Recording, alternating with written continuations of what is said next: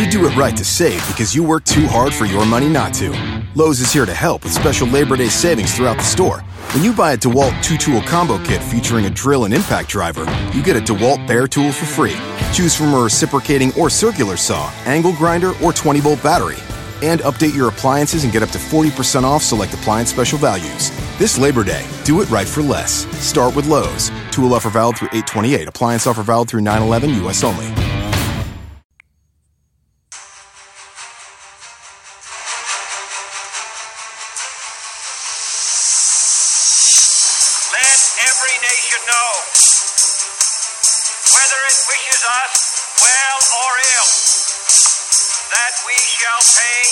Price, bear any burden, meet any hardship, support any friend, oppose any foe to assure the survival and the success of liberty.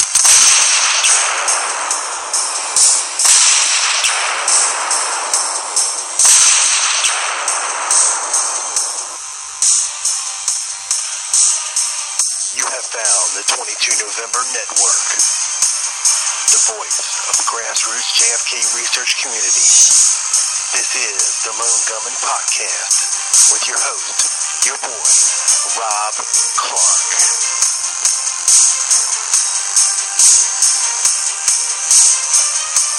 Raining zombies like a bastard out here.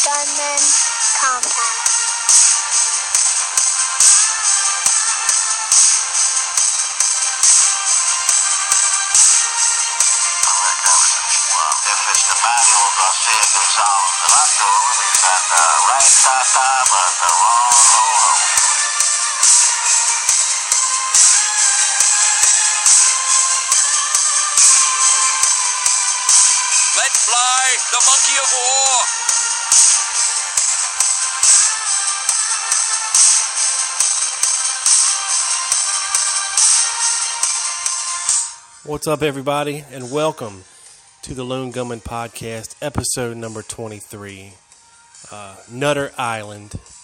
This is your boy Rob Clark coming at you. Uh, we will get into a little bit of research today, I promise you that. But I'm going to rant and rave just a little bit before we get into all that. Uh, there's a reason that this is called Nutter Island. Uh, we're going to take a look at uh, just what in the hell some of these people are thinking. So stay with me here, okay? You know, sometimes you feel like uh, that guy in the Hangover movie. You just want to scream, "What is going on?" And it all stems from a recent uh, run-in with some a pack of lone nutters over on uh, Ed Gage's forum or his Facebook page, I should say. and exactly what is it that makes a lone nutter tick? Is it some kind of uh, deep seated want to be right or to correct other people or be that professional skeptic that loves and gets off on debunking everything known to man? no matter what the facts, no matter what the evidence, you know, they pick and choose whatever suits their agenda and that's what they that's what they hit you with. And when you hit them back with facts and evidence, it's they deflect, deflect, deflect. And then they start in with the uh, personal attacks or try to steer you into talking about something else. They never address anything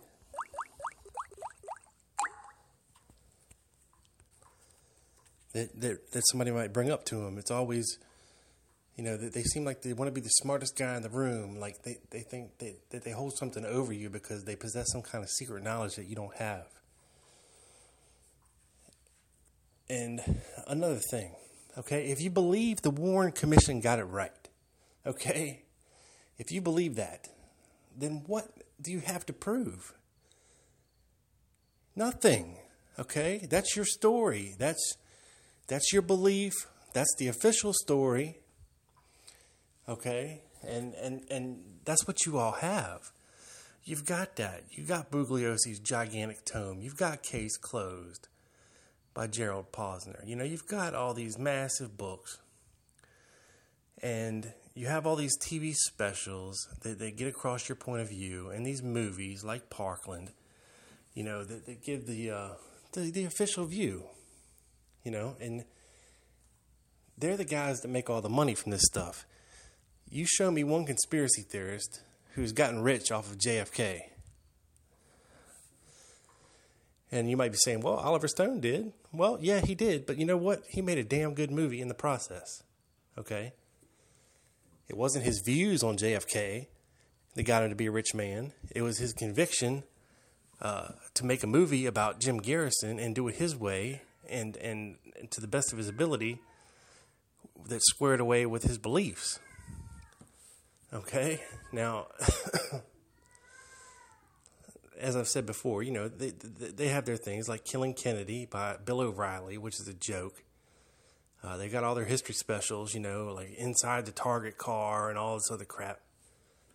And uh, it's just, it boggles my mind why that these people would care enough about something that they believe in to be right to spend a good part of their time and their life dedicated to debunking other people and debunking theories. I mean, just, you know, people like Dave Reitzes, they, they, they could go on and on and on and on about this crap.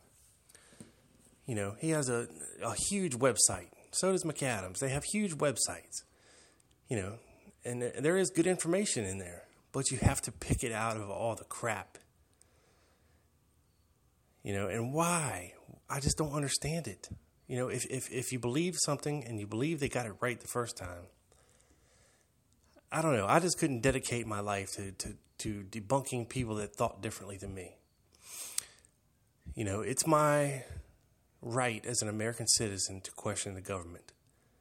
It's my right to do that. And if I don't believe they're telling me the truth. And there's a hundred reasons why I think they don't tell us the truth about things. And, you know, maybe they believe we're naive. Maybe they believe we couldn't handle the truth. Uh, maybe they're they don't want us to know the truth because it's very very evil. Uh, it's agenda driven. You know, it serves a purpose that that us peons wouldn't understand. Uh, you know, but back to the nutters. You know, this guy's trying to argue with me about the the blowout to the back of the head that umpteen million people saw at Parkland. Okay, Clint Hill.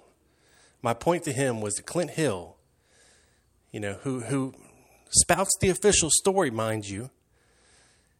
You know, he says in his book that he, he after he got climbed on the back of the limo, he sat there and stared down into a, into a gigantic hole, fist-sized hole, in the back of JFK's head all the way to Parkland. Okay? And if I believe anybody, it's going to be him because he's two inches away from it. Okay? If I believe anybody, it's going to be the doctors at Parkland that saw it. You know, oh, well, they never turned him over, so they wouldn't have seen it. Right. Okay. I'm, I'm sure his head was stayed straight up the whole time. I'm sure that when they were moving him, they didn't see anything. I mean, come on. You know, it's a joke. Everything they say is a joke. It can be refuted so easily. And, you know, I mentioned the Harper fragment to them. And, and David Mantik's work uh, with his optical densitometry, dot, de, optical densitometry. I mean, I'm probably saying that wrong, god damn it, but you get my point. Uh, you know, he did light tests on the x rays that, that proved that there was a patch there uh, that was covering a hole into his head.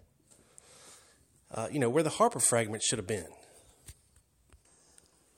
Which brings me to another point. Okay, the, the, the state of research today is, is, getting out of hand as far as the community coming together. It's it's it's gigantically divided. As a matter of fact, I mean, there's researchers out there doing great research, doing their own thing, and then you have this other faction who say they believe they're doing the right thing, but they're in fact perpetrating misinformation. And, you know, I'm not going to get into specifics of who it is because if you hear in this podcast and you're on Facebook, you know who exactly who I'm talking about.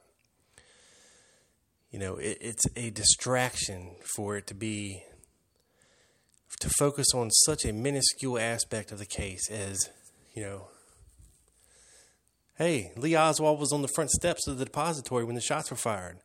Game over. It's that easy. He's an innocent man, you know. Sorry, but it's not that easy. Okay? Okay, the people that perpetrate this theory of Oswald being on the front steps have no concrete evidence, proof, or expert analysis or expert testimony. And by expert, I mean an impartial expert. because I'm not going to believe some guy that they hire, okay? And there's many amateur photo analysts out there, uh, you know, that whose eyes just don't lie. Okay, you can see obvious photo alteration from back then if you look at the backyard photographs. Okay, you can see the cut marks, you can see the insert lines. Okay, they're not there in the Altgens 6. Okay, what they allege to have taken place. Okay, the door the doorway man's face would have looked like Freddy Krueger. Okay, they're they're cutting and pasting like twenty different pieces of of Billy Lovelady's face onto Oswald, and like I said, he would have looked like Freddy Krueger. Okay, they did not have this great Photoshop back then. Okay, you know. But for more on that, go back and listen to my episode number four, "The Doorway Man," and and I explain everything in that. But it gets back, it gets me back to the point of the of the, the, the tactics of these researchers. Okay, there is no disagreeing with them. Okay, you disagree with them, you're labeled a Kennedy killer. You're labeled a, a, a phony conspiracy theorist. You know, I'm a government op sent to to take them down. You know, what does it take? Um, besides, you know, a couple tenacious people such as Joe Bax, uh, B Pete, 1969, Cleep Clop, Mark, me, uh, Lance. You know, all of us, all of us, you know, we're nobodies, really. Really, we're nobodies. But we take what we have as evidence and disprove every theory they have, but they don't address it. They don't address it. I just heard Jim Fetzer on his last uh, JFK show state so matter of factly that you know it was just a God given fact that Oswald was in the doorway, and we have proven that Oswald was in the doorway beyond a shadow of a doubt. No, you haven't. You haven't. You haven't. There is so much doubt; it's not even funny. Okay, and you address none of it. You, you know, you're, you're employing lone nutter tactics. Okay, you pick and choose what information suits your hypothesis, and you ignore everything else. And then when when when presented with evidence to the contrary, you deflect and you do personal attacks. That's what you do. Now, there's also a hybrid class of lone nutter conspiracy theorists. It's it's the the the conspiracy theorist turned lone nutter, okay, which is very rare because you know they've looked at all the things of the case. They thought there was a conspiracy, but the more they research, the more they research, they're convinced that Oswald did it. Okay, which you know I don't understand, but if that's what they believe, then then then, then at least they've looked at the case through conspiracy eyes. At least they can do that, and I will say not all of those guys are bad. You know, I've had interactions with them. uh, people like Steve Rowe, uh, Kyle Giesers. You know, a, a lot of these guys, they're not bad guys. Matt Dowdett, I mean, he's hmm, he's borderline, but most of these guys are good guys, and you can actually have a conversation with them without it turning into a pissing match. Uh, you know, in fact, you know, I've even worked a little bit with Steve on, on some things, and we'll get into that here after the break. Uh, but what you know, and then then of course you have your conspiracy theorists and your Oswald innocence guys, and you know I don't try to peddle my own theories on here, or you know what I think. I just try to give you information and let you draw your own conclusions from it. But from everything that I've seen and everything I looked at, I used to think that Oswald was totally innocent and he was just a framed patsy. Okay, but the more you look into it, the more you look at what was going on in New Orleans, the more you look up what was going on in the months leading up to the assassination, you can draw the conclusion that Oswald may not have been as innocent as he seems. Okay, he might have known something. He might have done something. Okay, he might have shot at General Walker. Okay, he might have tried to go to Mexico to go to Cuba. Um, you know, now does that mean I think that he was on the sixth floor shooting? No, it doesn't. Is it possible? Yeah, it's possible. Okay, but as I've said in other podcasts, the, the evidence that I've seen just doesn't support that. Okay. And no, I don't think he was on the front steps. Um, but that's my rant. I just think that, you know, we, we started this 22 November network to bring the community together and have a central place to expand your knowledge, to present your own evidence, present your research, uh, you know, for other people and, and for everybody to generally get along and, and play nice together. And for the most part, that's exactly what we have, and it's awesome. And Doug does a great job on the Dallas action.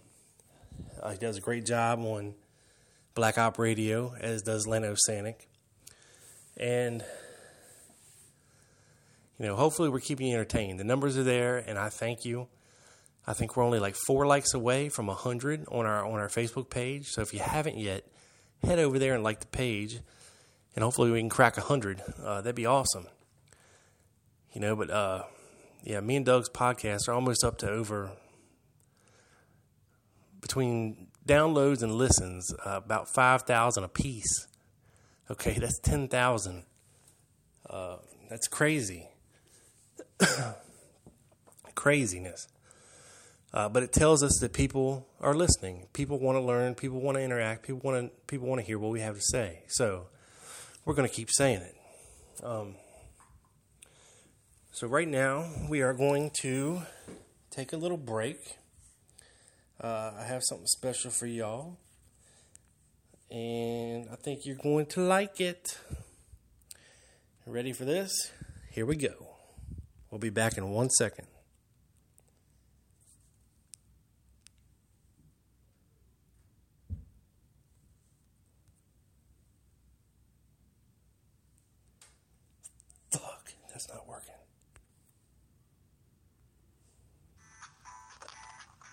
What's up, everybody? This is your boy Rob Clark from the Lone Gunman Podcast, inviting you, along with the JFK Historical Society, to join us in Alexandria, Virginia, September 26th through the 28th, uh, for the Warren Report 50 Years Later, a Critical Look Conference. Uh, it spans three days with such notable speakers as Doug Horne, Bill Simpich, Ed Tatro, the man himself, David Denton, uh, Phil Janney, Peter Nelson, uh, Gary Powers Jr., uh, Judyth Baker, and a host of others. For more information, please visit changehistjfk.blogspot.com. That's C-H-A-N-G-E-H-I-S-T J-F-K dot or visit the 22 November Network site Okay, we have a uh, post up there all about it with with uh, the links you need and uh, all the information you need uh, to order tickets and uh, get more information on the speakers and pricing. Uh, we- we'd love to see you there. If you can't make it, 22 November, we'll be representing on the scene uh, with live tweets, uh, interviews, and uh, we're going to be giving you wall-to-wall coverage if you can't be there. But we'd love to see you there. We'd love to hang out. It's going to be a fun time. We will see you there. And we are back. So let's get into a little bit of some research. Uh, bringing up Steve's name made, made me remember uh, something that a lot of people might not know about, uh, and that's a, uh, mysterious package that turned up in the dead letter bin. I believe it was the Irving Post Office. And it was a package addressed to Lee H. Oswald. Uh, I forget the exact street address, but it was uh, Nashius Avenue or Street. Nashius spelled N A S S I U S Street, uh, Dallas, Texas. Now, upon further inspection, um, or I should say further research, there is no Nashius Street as it is spelled by Oswald in Dallas or Irving for that matter. Um, or in the United States. there is one in South Africa, but uh, don't think that's going to cut it. Now, what's interesting about this package is, is that when it was found by the FBI, uh, I guess the postal inspector called after the after the assassination. It was a couple days after, and realized he had a package addressed to uh, the accused assassin of the president, and now a dead man. So he called the FBI to the post office, and they came and got the package. Now, what's interesting is the only thing they say the package contained was a folded uh, paper bag, uh, similar in in uh, size and shape to the alleged bag found with the murder weapon on the sixth floor of the school book depository, and of the same um, same kind of paper. And also interesting is that the FBI states that the package was open when they got there. And the postal inspector claimed that he didn't open it. This is the way it was found. Now, ask yourself this question why would Lee Harvey Oswald? And I do believe it was Lee Harvey Oswald because it looks very much like his handwriting. Address a package to himself with a false address. Now, it's been posited that since he was so bad grammarly, a bad speller, that maybe he meant it to say like Natchez Street, N A C H E S uh, Street, which was actually right behind Beckley, uh, right behind his rooming house, pretty much, kind of, sort of. Uh, in fact, the the address belonged to a row of, I guess, single story units, um, which he could have accessed very easily through his backyard. Um, but of course, that's pure speculation because we don't know who was living there at the time. Uh, you know, we're thinking that maybe it could have been a Cuban safe house or, or, or something else. We really don't know. Uh, but back to the question of why would why would Lee Oswald do this? Why would he send himself a paper bag? Okay. Well, being as the package was found open, or so the FBI says, and that all it contained was a paper bag, so the FBI says. Okay.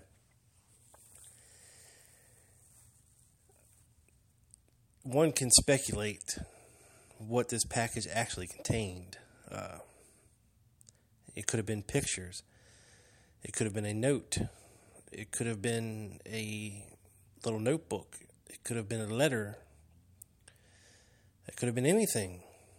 I mean, what if what if Lee Oswald knew exactly what the hell was going to happen and, and did this, knowing full well that somebody would find this letter in case something happened to him, uh, and you know he could be exonerated that way, because uh, maybe he knew he was being set up, and there's no way he could get out of it without putting anybody in danger.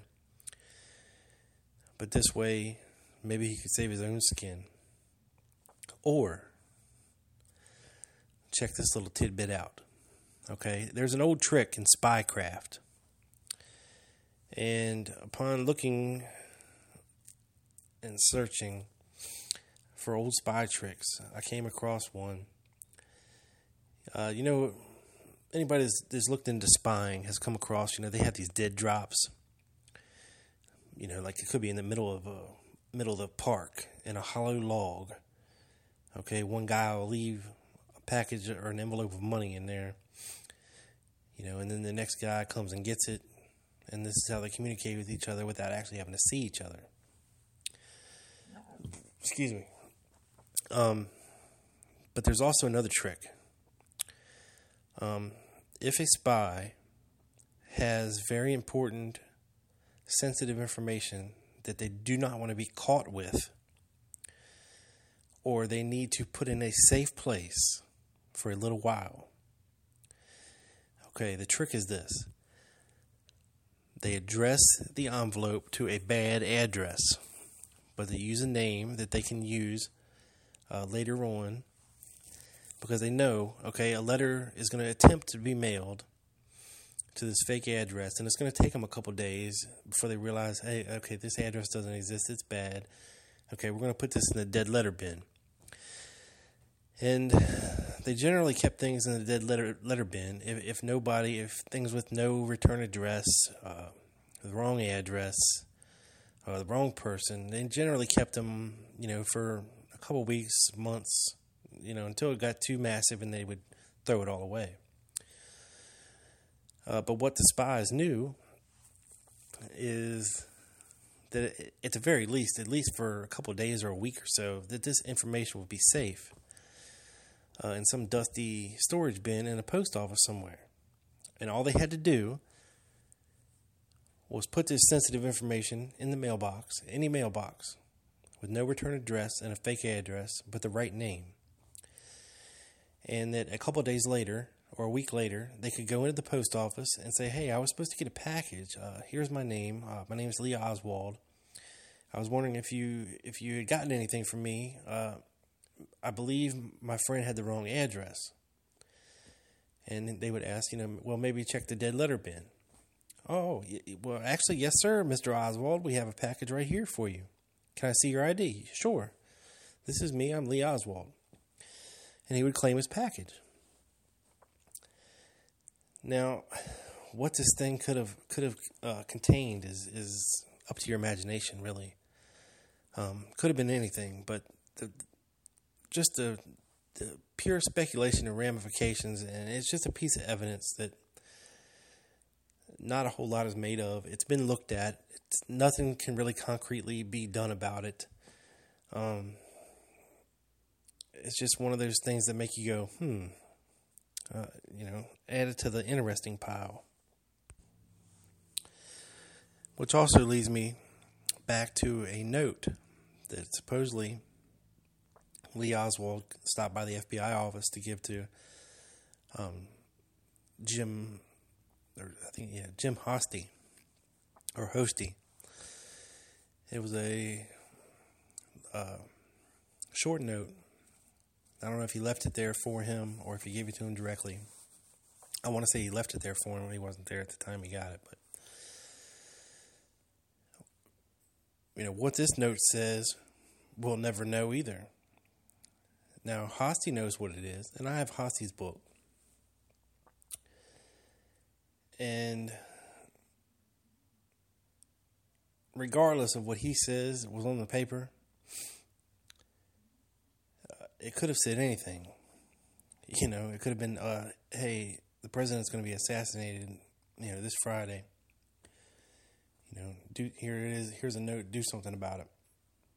Okay, because we know Oswald was an FBI informant, so it's highly possible, uh, you know, that he was infiltrating uh, a plot to kill the president, and he was letting the FBI know what was up. Um, you know, another Oswald anomaly in the in the narrative is his visit to the Atomic Energy Museum in in Tennessee. Uh, I believe it was a a day or two after he gave the speech at the Jesuit College. Um, and it, it's odd because you read the story of going to the Jesuit College to speak, and the week before Oswald spoke, Clay Shaw spoke at the same college. Okay.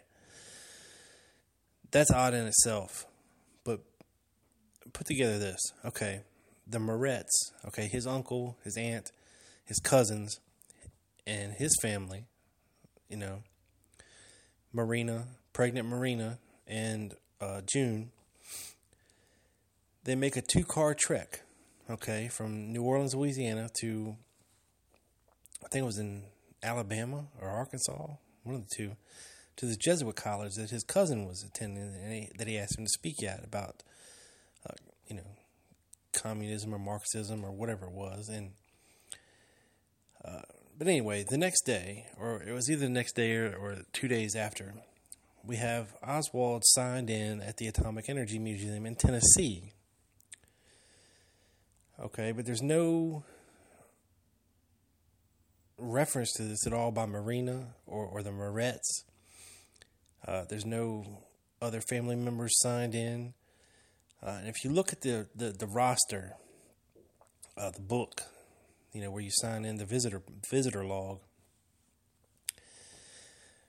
you know, what stands out is that about 90% of the visitors were from Texas. Uh, you know, different different places in Texas, but Texas nonetheless. And you know, members of each family they they would write down each name. It wasn't just like you know Jim Bob would write his name in there, but it really his whole family was with him. There's there's instances where people have written multiple family members. Um, so the question then makes, what the hell was he doing there? Okay. You know, which takes us uh, into a strange turn of events. If you believe Judyth Baker and what she says about it, she says that David Ferrie flew him up there uh, to obtain radioactive material so they could make contaminated uh, soup or whatever they were going to feed to Fidel Castro or whatever. But it was the radioactive material they needed to make this uh, rapid cancer or whatever, if you believe her. Um, if he was there, and we get into the strange, the strange tale of a of a man named Albert Osborne, who we'll take a closer look at in a future podcast. Um, but he basically Albert Osborne basically uh, accompanied Oswald to Mexico, and according to the Torbitt document, he ran a school for assassins in Mexico, and was involved with a lot of the goings on of, of, of the real Oswald in Mexico, and of course, at the same time, I believe there was somebody impersonating him as well. Uh, we'll we'll get into that in a future podcast. Um, so yeah, there's just a couple of weird Oswald instances and weird uh, small facts that really don't fit in anywhere, but they're interesting nonetheless. That I figured I would get out there because a lot of people don't know about them. Uh, so if you'd like to research them more, uh, feel free and let, let me know what you find out because it's pretty much stonewalled everybody that's look, looked into it, but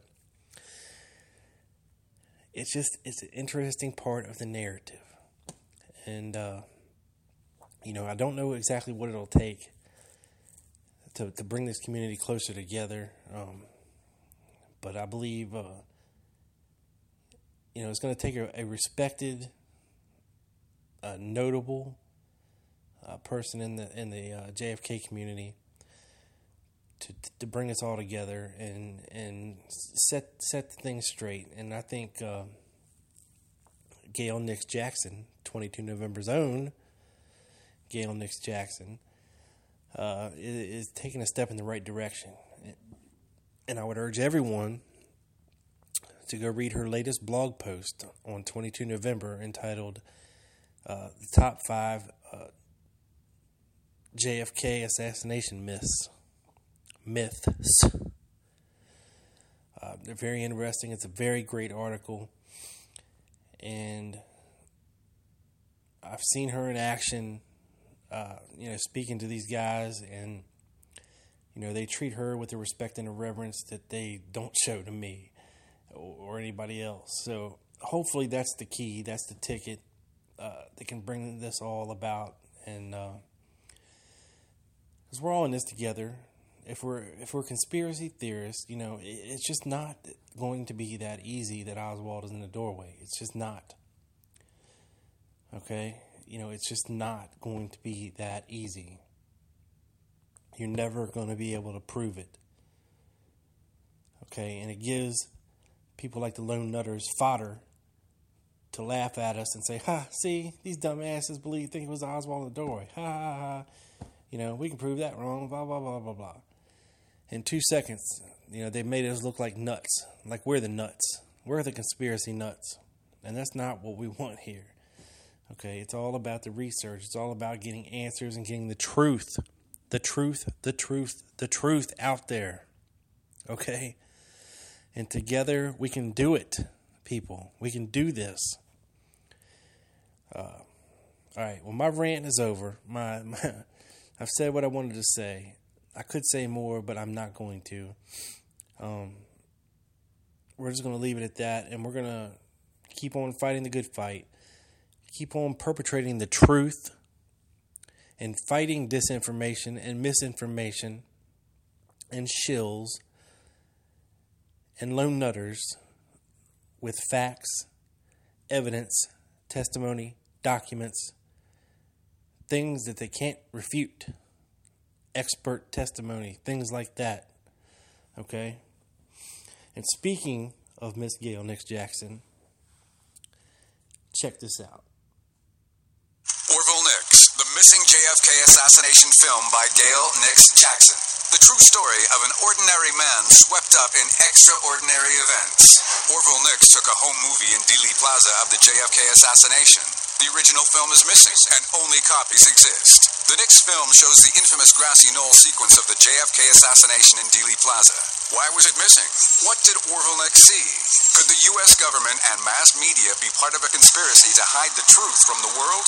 Orville Nix, the missing JFK assassination film, is not the typical JFK assassination book. This book does not attempt to answer who killed JFK, but why we should question actions of the time and why the truth was withheld from the public. Written by his granddaughter, Gail Nix Jackson, in a narrative style, the book shares the story of Orville Nix and how he was intimidated, yet remained adamant to what he witnessed that horrific day. Orville Nix, the missing JFK assassination film, available at GailNixJackson.com.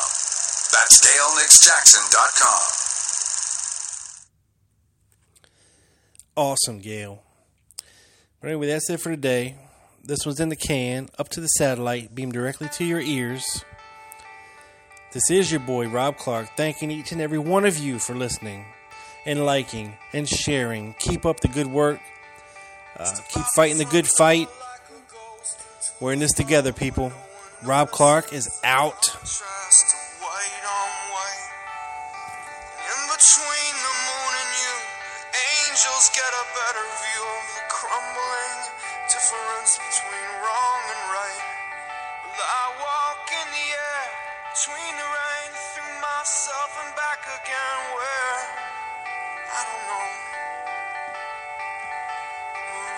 says she's dying. Through the door, I hear her crying. Why? I don't know. Round here, we always stand up straight. Round here, something.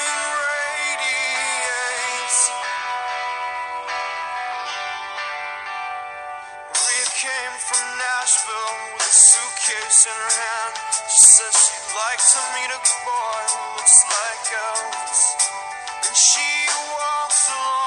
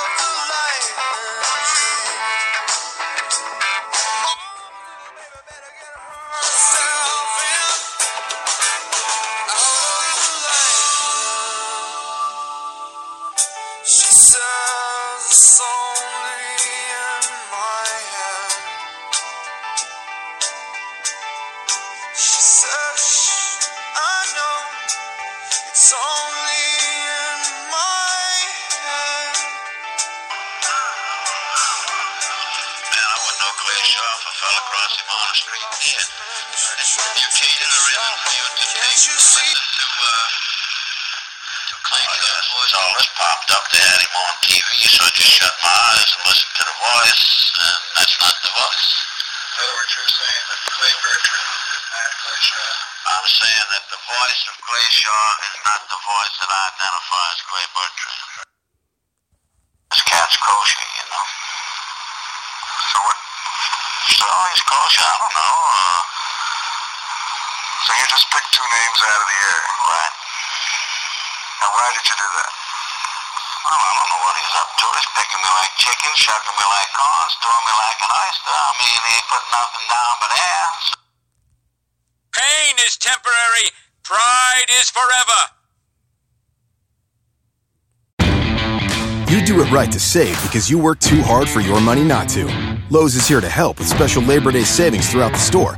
When you buy a DeWalt two tool combo kit featuring a drill and impact driver, you get a DeWalt bare tool for free. Choose from a reciprocating or circular saw, angle grinder, or 20 volt battery.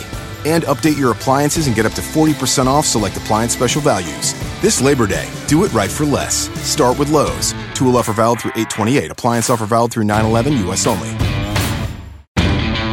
You do it right to save because you work too hard for your money not to. Lowe's is here to help with special Labor Day savings throughout the store. When you buy a DeWalt two tool combo kit featuring a drill and impact driver, you get a DeWalt bare tool for free. Choose from a reciprocating or circular saw, angle grinder, or 20 volt battery. And update your appliances and get up to 40% off select appliance special values. This Labor Day, do it right for less. Start with Lowe's. Tool offer valid through 828. Appliance offer valid through 911 US only.